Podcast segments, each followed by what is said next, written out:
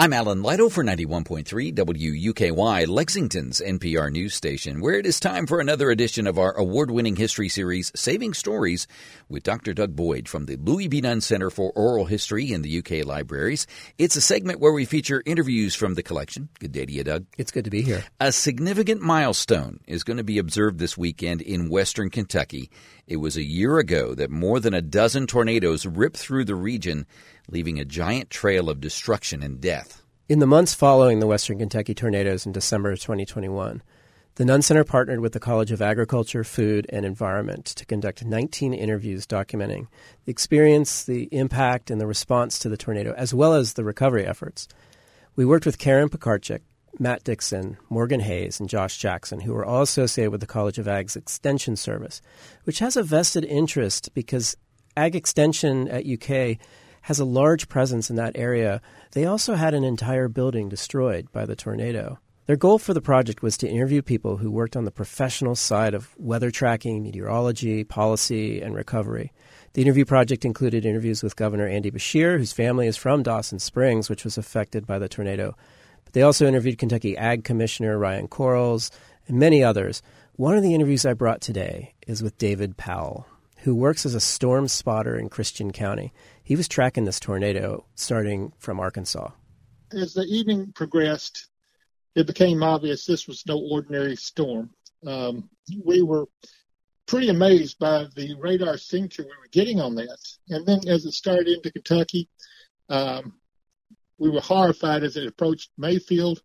Uh, the debris ball on that radar signature was just absolutely amazing. And you know, unfortunately, we knew people were probably dying under that that storm, and uh, you know, uh, we began to get concerned. We saw um, the track on it was going to take it very close to Christian County, um, and it actually did end up in Dawson Springs, which was right on our border in the northwestern part of the county. And uh, you know, it was just horrifying because we were seeing this, and we would get word, well, Mayfield is pretty well gone. Then we get the next word. Benton has been hit pretty hard, and then Princeton, Dawson Springs is gone, and and it was just uh, you know we. It's kind of hard even today to talk about it because it was nothing that we could do other than just watch and observe and get the information we could back to the National Weather Service. Next, we have an interview with Christine Wielgos, the warning coordinator meteorologist for the Paducah branch of the National Weather Service. She discusses her role in surveying the damage. Our main goals are to figure out where it started, where it ended, uh, the length, the width, uh, if there were any injuries, any fatalities, and then determine the, the strength, the maximum wind speed that we believe happened. So basically, the first day out, um, my meteorologist in charge, my boss, and I headed down to Mayfield right at the first crack of dawn. We were there, you know, first thing in the morning and I remember standing there in the middle of Mayfield and I looked at him and I said, where do we start? You know, I mean, there's so much damage. And the biggest, I think, problem was we didn't know what was there to begin with. When you're looking at a downtown building, you're like, okay, is this a two story building? Is it a one story building? Was this a church? Was this uh, a medical facility? What was this? So you're having to look on Google Earth and Google Maps to try to figure out and look at a street view to try to figure out what exactly was there to begin with so that you can try to attempt to figure out a rating on that particular building.